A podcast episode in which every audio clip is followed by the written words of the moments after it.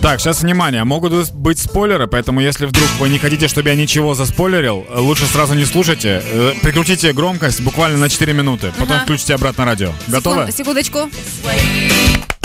Отлично. Вот. А, позавчера я уже посмотрел на HBO новый эпизод сериала «Друзья». Так. А, значит, сразу хочу сказать для тех людей, которые ожидают и этот эпизод. Это не часть сериала. Так, это почекай. не кино. Это не э, типа что-то по сценарию. Это есть такое ток-шоу американское, uh-huh. их, их несколько вечерних ток-шоу.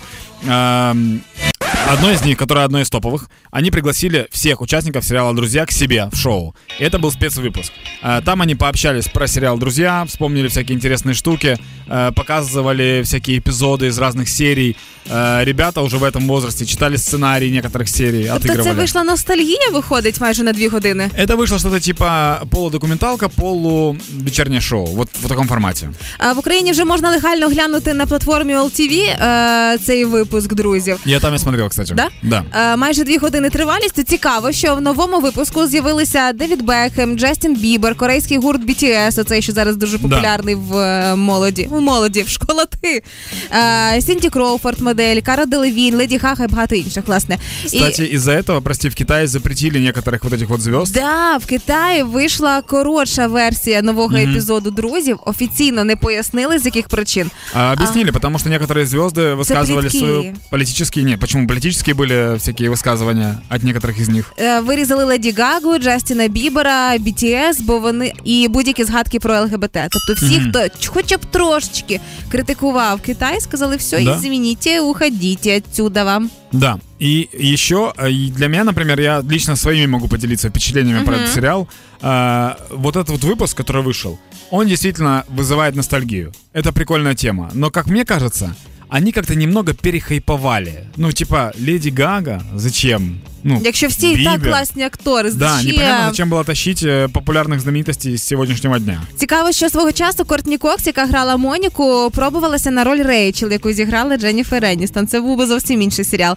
А, Причому, коли актори згадували епізоди, там ностальгували, виявилося, що в деяких провалах в пам'яті не пам'ятають цілих сезонів. И это нормально, потому что сериал было 10 сезонов всего сериала. Он выходил с 94 по 2004 год. Ага. Там 236 серий. И, и это посмотрели более миллиарда раз, ну, если суммарно, типа, брать. Ага. То есть это супер-супер популярный сериал.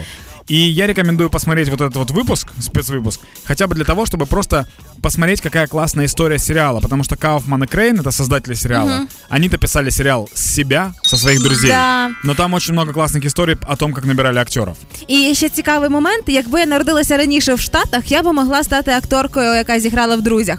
Тому що коли телеведучий, де були всі актори друзів, запитав, у кого найгучніший сміх, всі одночасно подивилися на Лайзу Кудров, це Фібі. Mm-hmm. І в той момент із залу почули крик: О Боже, не можу повірити, що ви назвали не мене. Це кричала акторка, яка грала Дженніс. Пам'ятаєш, що така? Да, да, это смешная типа штука.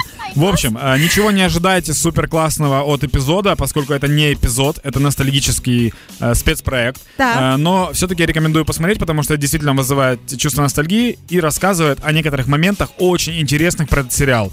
Кажется, что тогда, в 90-х годах, можно было снимать просто жизнь настоящую. Не нужно было ничего придумывать, и люди и так классно типа жили и дружили. А теперь как будто мы пытаемся выжать что-то из пальца. Вот так вот.